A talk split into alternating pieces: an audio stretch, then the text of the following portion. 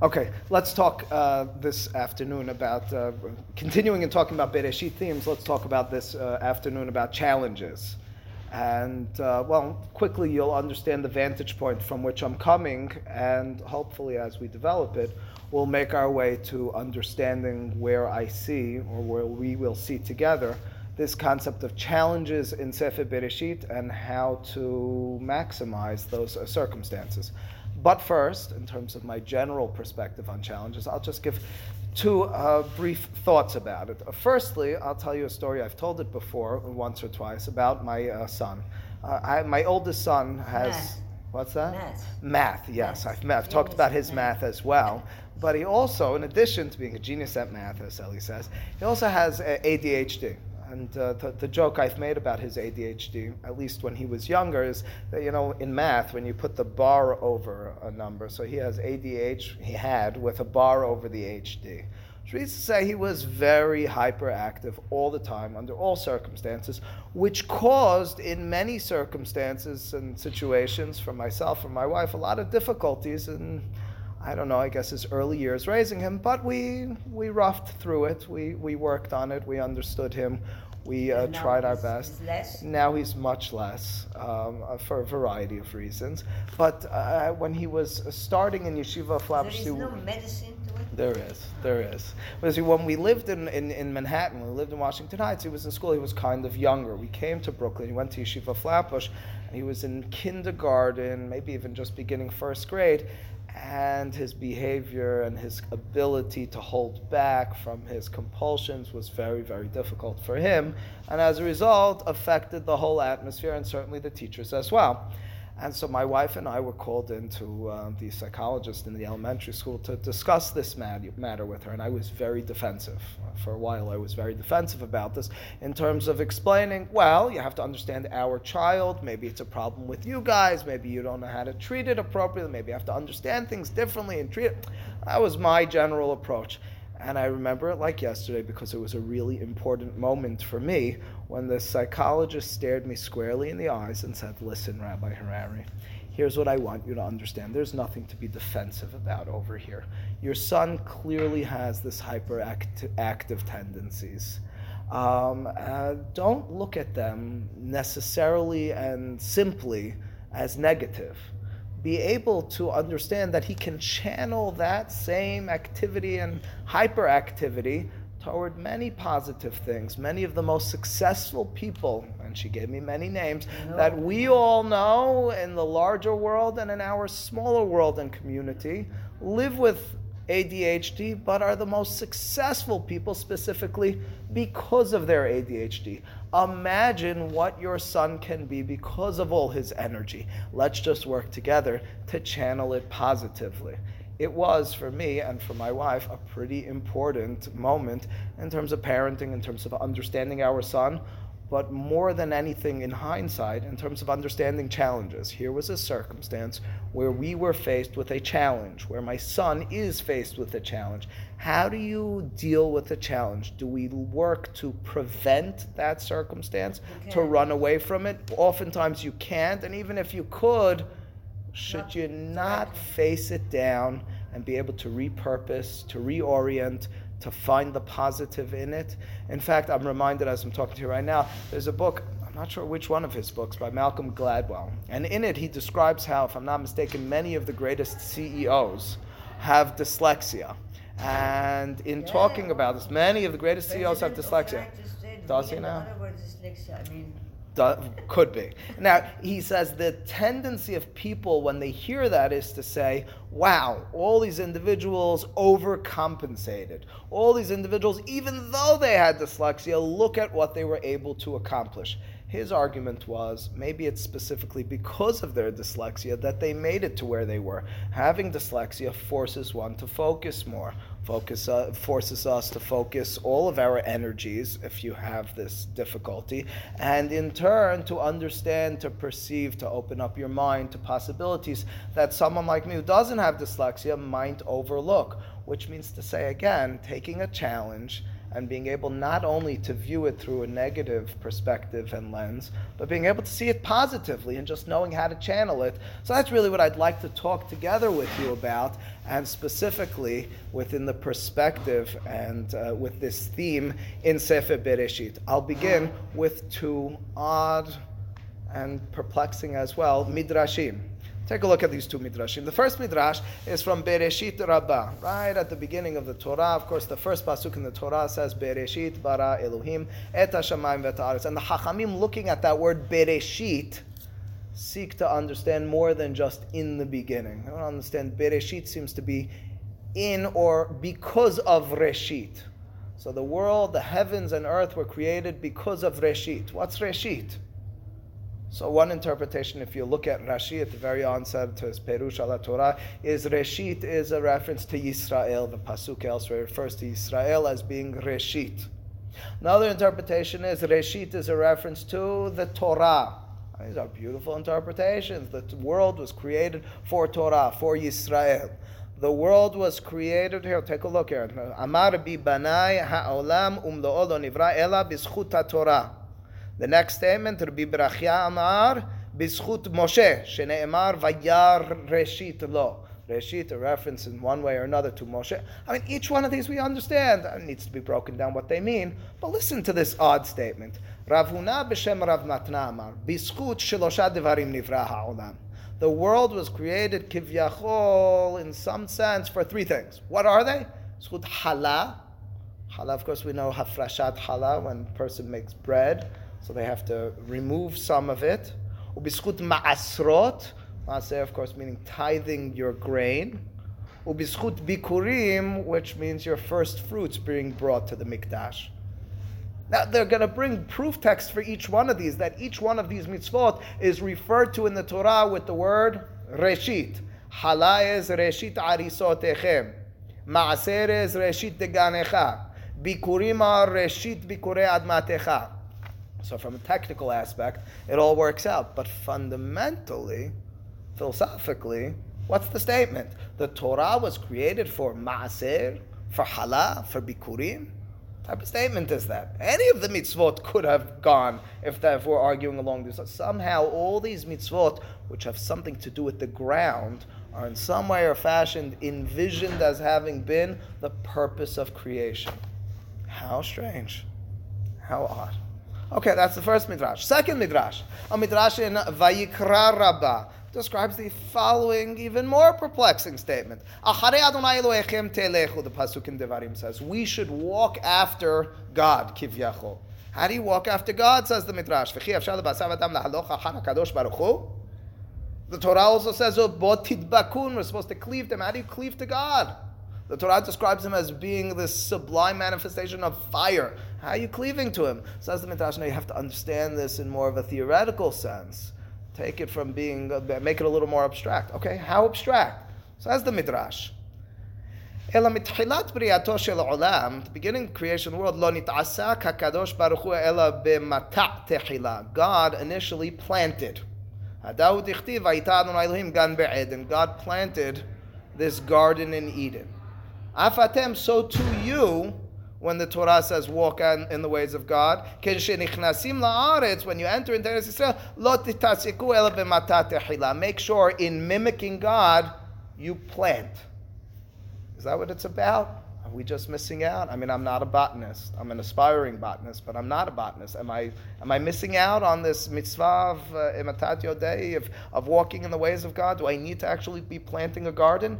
What is it about the ground and the crops and these mitzvot, and about planting trees and gardens and ground like stuff that the Hachamim are hinting at in some way or fashion is the ideal.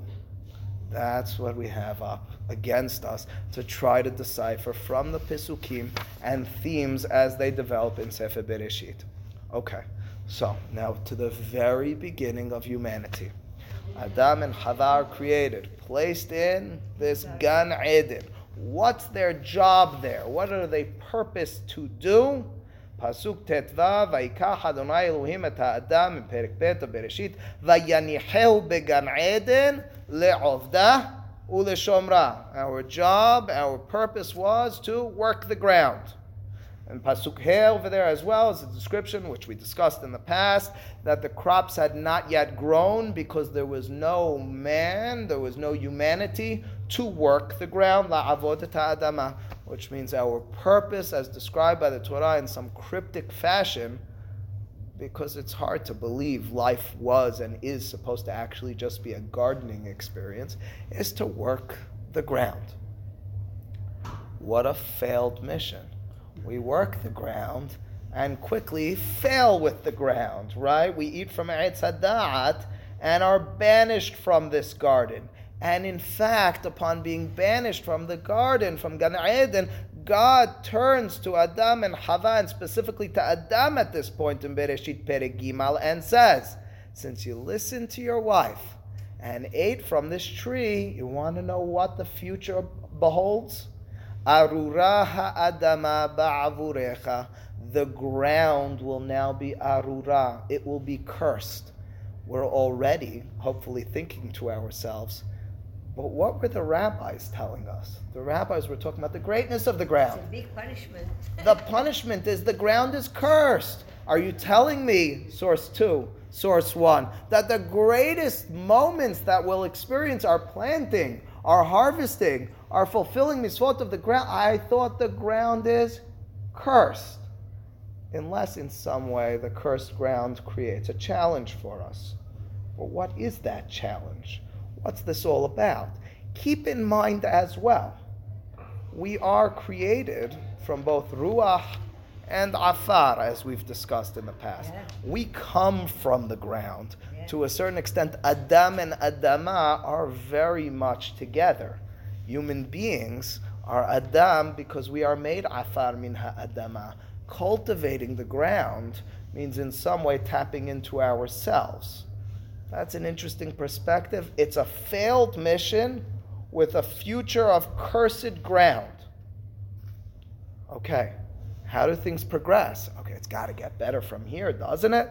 No, anything but better. It only goes downward and further downward. The next Perek has the birth of the first two children, Cain and Hevel. One kills the other. Cain, of course, kills Hevel. In an act of fratricide, he's jealous of his brother. Why is he jealous of Hevel? Because Hevel's mincha was accepted. His offering to God was accepted, whereas Cain's was not. Why not? What was the difference between their offerings? The Torah gives very few clues as to the difference.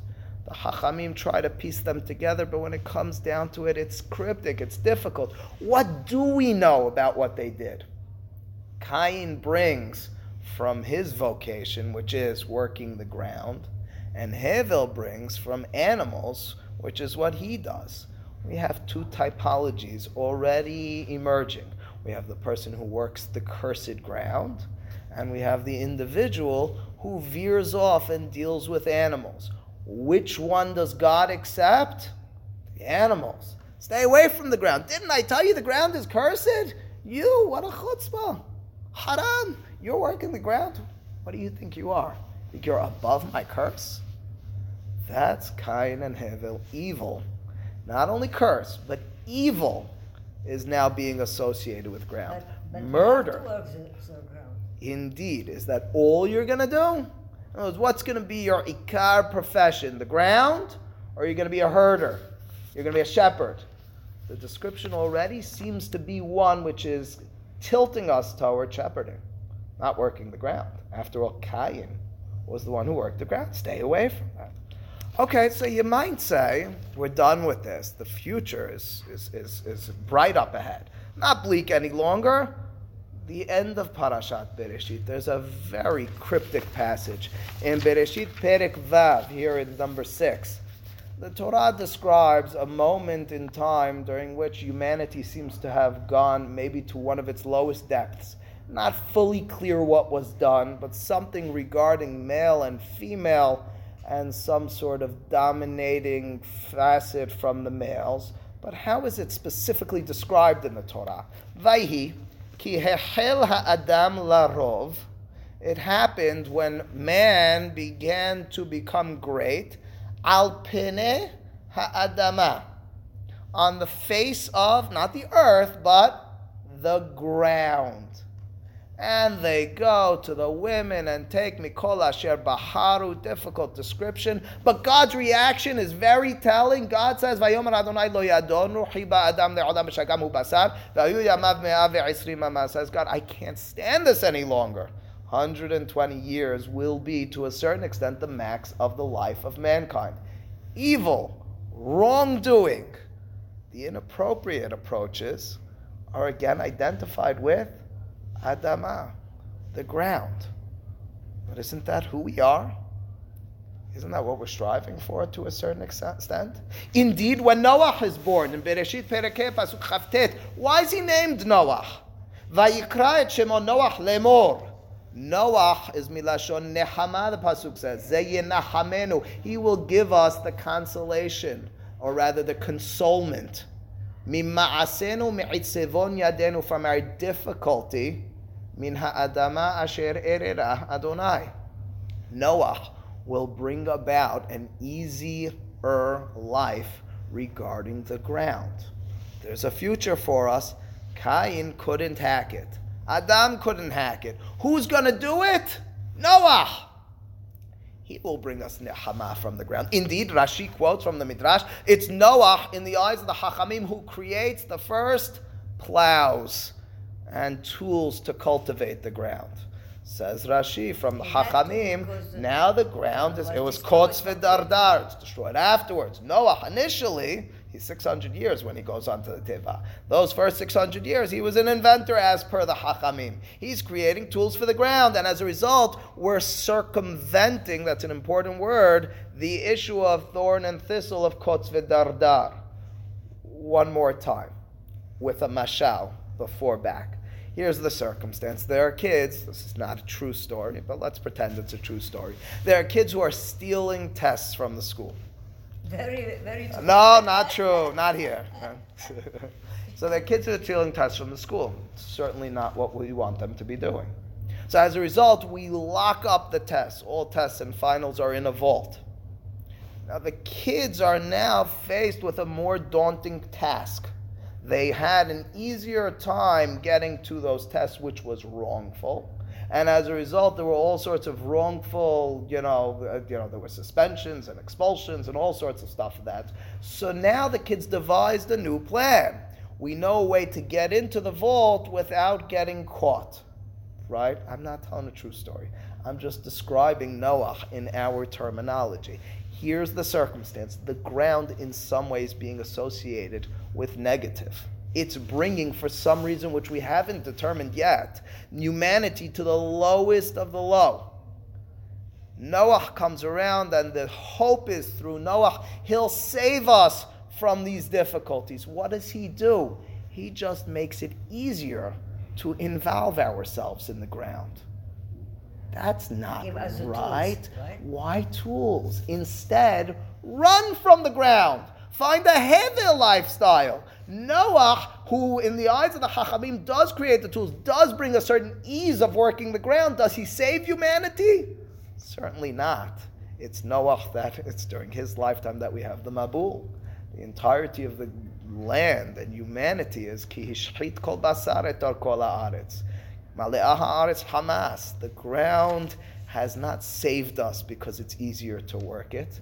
We've only plunged deeper through a greater ease in the ground. Noah, in the eyes of the Hachamim, by getting into the ground and making working the ground easier, has only broken into that vault and not gotten caught. He's only brought more evil amongst us without solving anything. Okay, if we're to stop here in Bereshit theme, themes in the narrative of Bereshit, if we stopped in Perek He, Perek Vav Bereshit, I, all I can tell you is don't be a gardener at the very least, right? That much I know. Why? I have no idea yet. Um, what are we to say of the gardeners? I don't know. Stay away from it. Let Anthony do it. You shouldn't be involved. Yeah, you know. Right? And in Lebanon, you have Arzeh Lebanon. Why shouldn't? Right. So before you tell your friend not to do this, before you tell them not to do it, give the Torah more of a chance, A, to explain to us really what lies at the core of this issue. It's not can't just be gardening. There's not something inherently wrong in working the ground. In fact, the Hachamim were praising working the ground. It's what God did. What is it?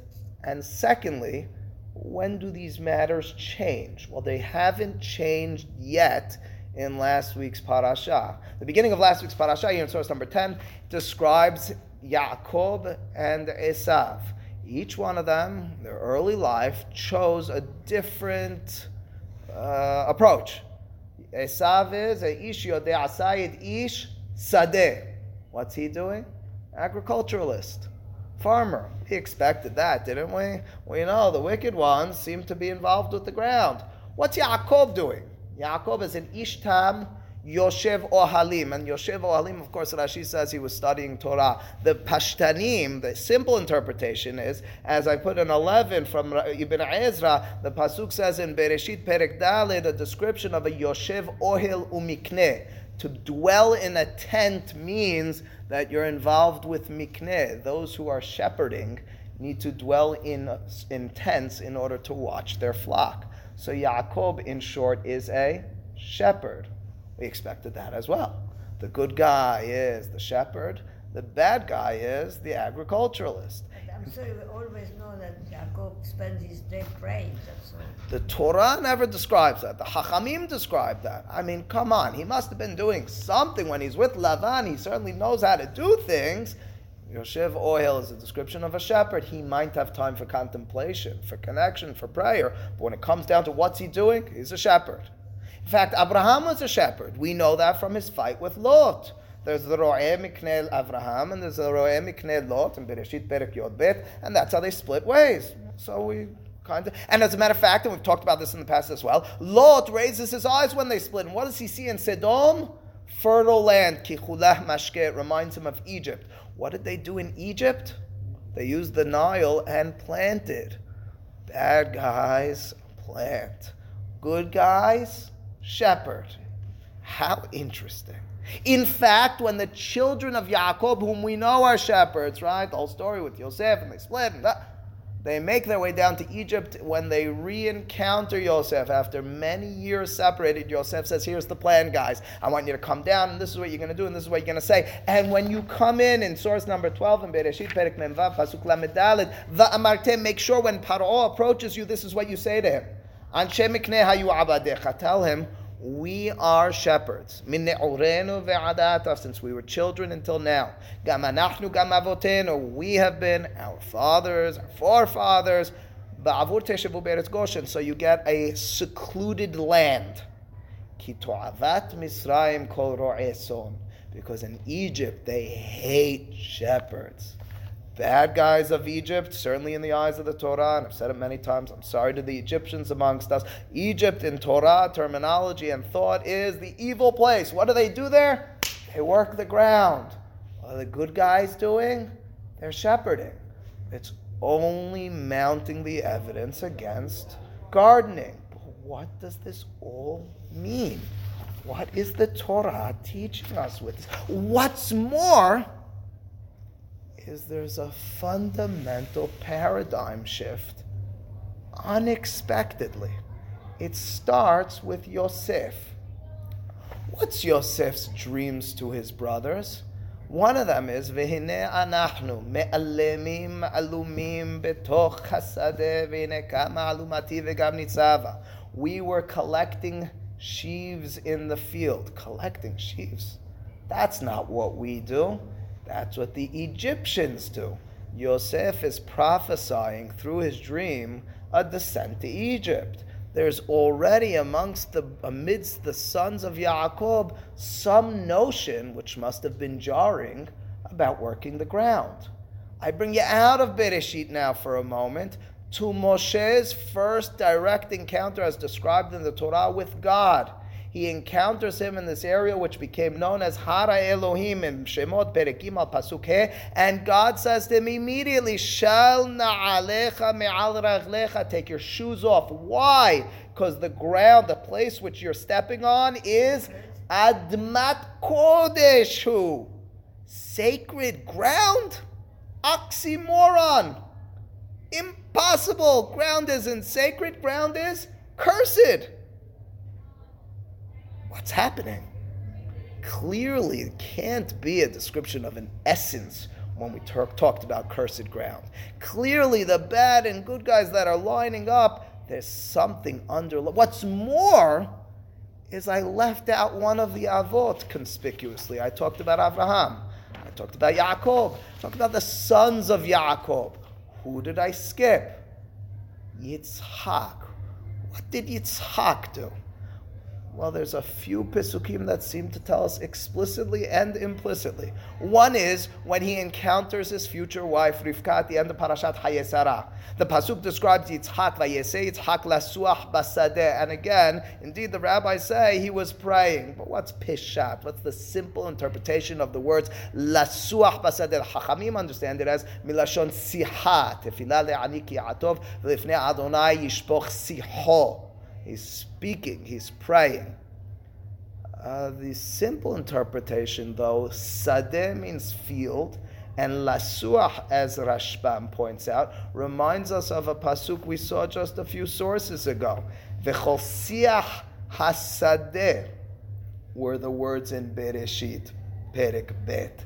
V'chol siach hasadeh terem yitzmach. Siach hasadeh refers to the sproutlings, the things that grow in the field. Yitzhak is going out, as Rashbam suggests, to plant trees and to oversee his agricultural mission. Can you believe it? What a guy! Against his family's profession. What's more, and this one's explicit, that one's kind of hidden away. In source 16 in Bereshit Perek Chavav, Yitzhak makes his way to a place called Gerar, and we'll come back to Pasuk Aleph and Bet in just a moment. In Gerar, he finds a lot of success. Doing what? Pasuk Yod Bet, Vayizra Yitzhak ba'aretz ahi, vayimsa b'shana ahi me'ah she'arim vayivarecheu Adonai. What's Vayizra? He seeds the ground, he plants. Shema Israel. Yitzhak, what are you doing? Don't work the ground. We don't do that. Adonai, but God's blessing him. He has hundredfold success. Is he grading towards the, the ground? I don't know yet. What I do know so far is that the ground is associated with bad. What's Yitzhak doing there? What did we notice though? We did notice that Moshe and Yosef kind of break this paradigm a little. Yosef, who brings us to Egypt, which of course is the precursor to Israel. You needed arba meot shana. You needed your servitude prior to Israel. Moshe anhar Elohim is a description of outside of Egypt, kind of the mission forward.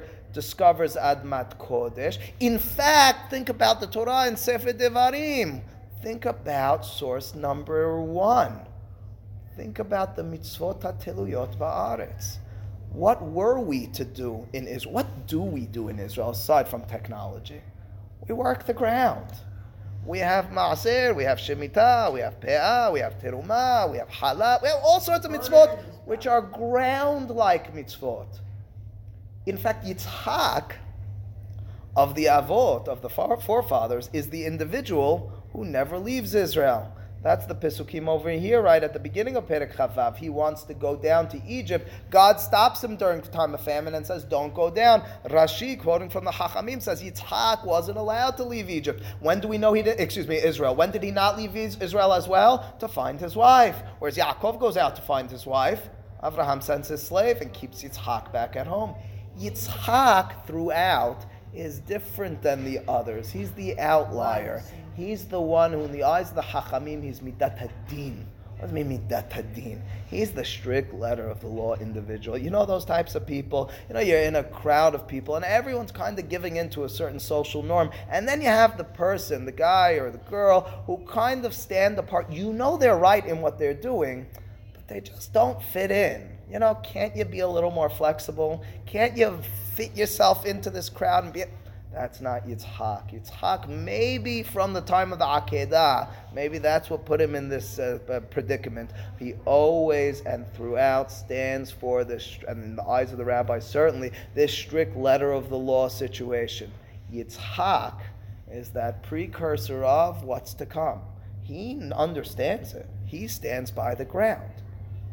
But if we're to now take one giant step back and take this large vision of what we've created, of what we've noticed over the course of Sefer Bereshit and the beginning of Shemot, with thoughts of Devarim, we're utterly confused. On the one hand, Arura Adama, ground is cursed. It brings evil and murder and destruction, on the one hand. On the other hand, Yitzhak, Eretz Israel, ground, Moshe Admat Kodesh, ground, those midrashim we began with, the greatness of the ground.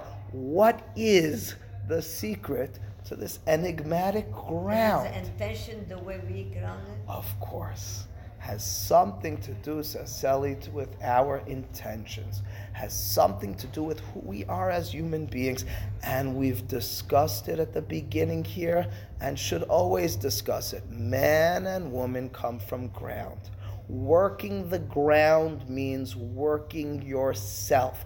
What do I mean by working yourself? Well, if you take a look here in source number 18, these Pesukim from Devarim Perek Het, Moshe warns the people. He says to Am Yisrael, you're about to be up against a tremendous challenge. The challenge is living in Israel. What do you mean? Israel's fantastic. It's a land where I'll feel a closeness to God. No. Here's the challenge. You're going to work the ground you're going to amass wealth. And you will lose perspective if you're not careful. In Pasuk Yotzayim ve'amarta bilvavecha kohi ve'otzim yadi as ali et If you in that land are to- toiling the ground, succeeding, you know what you might end up seeing? Your own strength. You might lose your sense of dependency you might lose your perspective and vision of what it means to have a relationship with God. You might think fully and completely about your own successes. When you work the ground, placing that seed in, putting the water on, toiling it, caring for it, and then bring forth a fruit, you know what the tendency is. Who succeeded over here? Who fulfilled this mission? Me.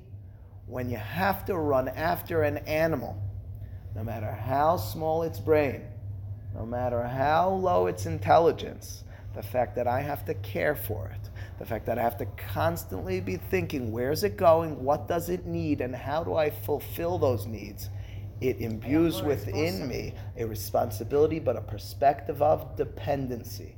It gives me a certain humble status in which I understand I'm not in charge. But isn't that a fascinating realization? Isn't that what's taking place throughout the Torah in its description? And I'll bring you from beginning to end with a little in the middle again. We begin in Sefer Bereshit. The mission is stated clearly work the ground. Understand you come from the ground, but understand in turn what it means to face a challenge and succeed at it. You can work the ground and not see yourself, but connect to me through the ground. Take the ADHD and apply it positively. Take the dyslexia and don't just overcome it, use it to propel you to greater strengths. Why is it that we have bodies and not just souls? Because if we understand the potential inherent in our bodies, if we're to only purpose it in the direct uh, uh, focus it directly, what could lay there as a potential? In fact, right, the Torah describes Vayar Elohim Kitov so many times, and then one day it says it's, God sees it when it looks at all creation, it's Tov Meod, and the Hachamim has this famous but strange and cryptic statement: Tov means Yetzer HaTov, Tov Meod means Yetzer Hara. It's very good to have an evil inclination, absolutely. Overcoming a challenge seeing that challenge, staring it in the eyes, and then using it for success is what it's all about. Obscuring it or getting around it, finding a shortcut so that you don't deal with it, never gives you the full growth. So all of Sefer Bereshit, which is the book of beginnings, describes the early nascent stages of humanity and of Am Yisrael. How do you raise your child? When we raise children, when children are children, we keep them away from the difficult and daunting challenges. Give them circumstances, build them a context wherein they'll see the appropriate stages of growth through a careful and meticulous way. You keep away the too daunting challenges. Wait for when they're older. Wait until they mature into, into, into adulthood. Then they can face down those challenges. When they're children, keep them away from it. Avraham and Yaakov, uh, much like Bnei Yaakov, are shepherds. We focus ourselves on that dependency working the ground is many. It's too hard. It's arura adama. We might fall prey to its challenges. Yitzhak is the outlier. He says, Are you kidding me? There's a challenge to be met.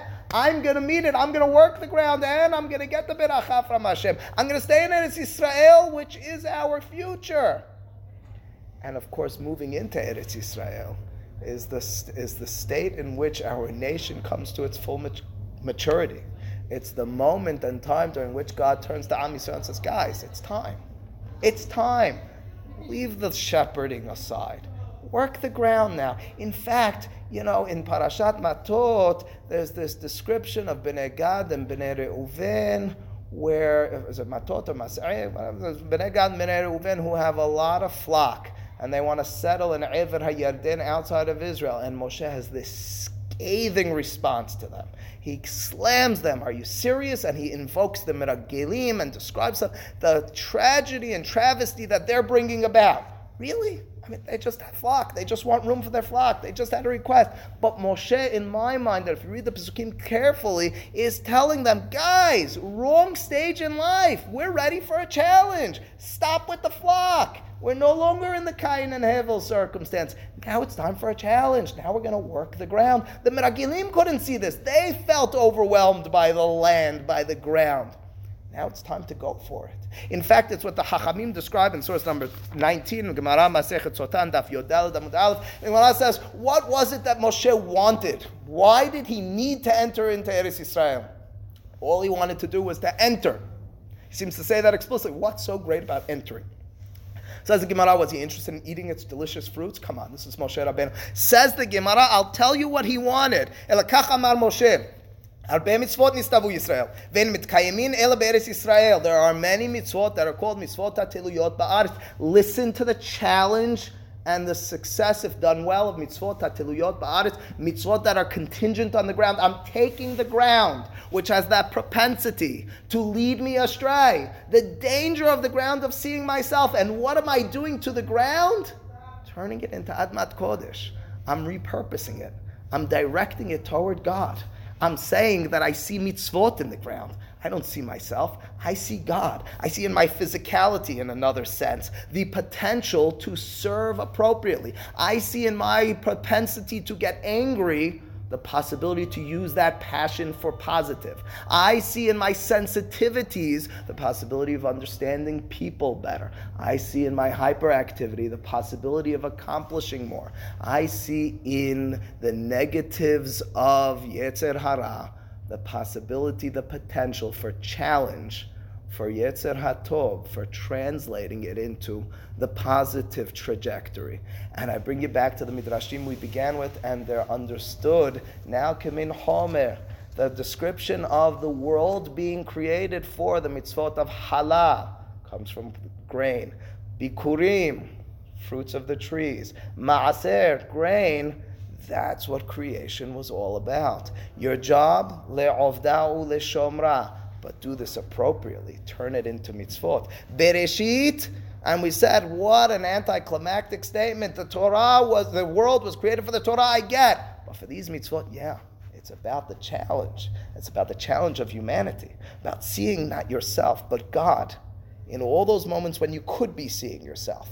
And that midrash as well, which describes us walking in the ways of God. He plants, so you plant. Yeah, no more shepherding. Plant be able to find him in that circumstance. So the theme of the class was challenges. What does it mean to meet a challenge? It's not to avoid it, it's not to get around it, it's to stare it in the eyes and to use it while repurposing it in the positive and appropriate direction. Baruch Adonai le'olam, amen v'amen.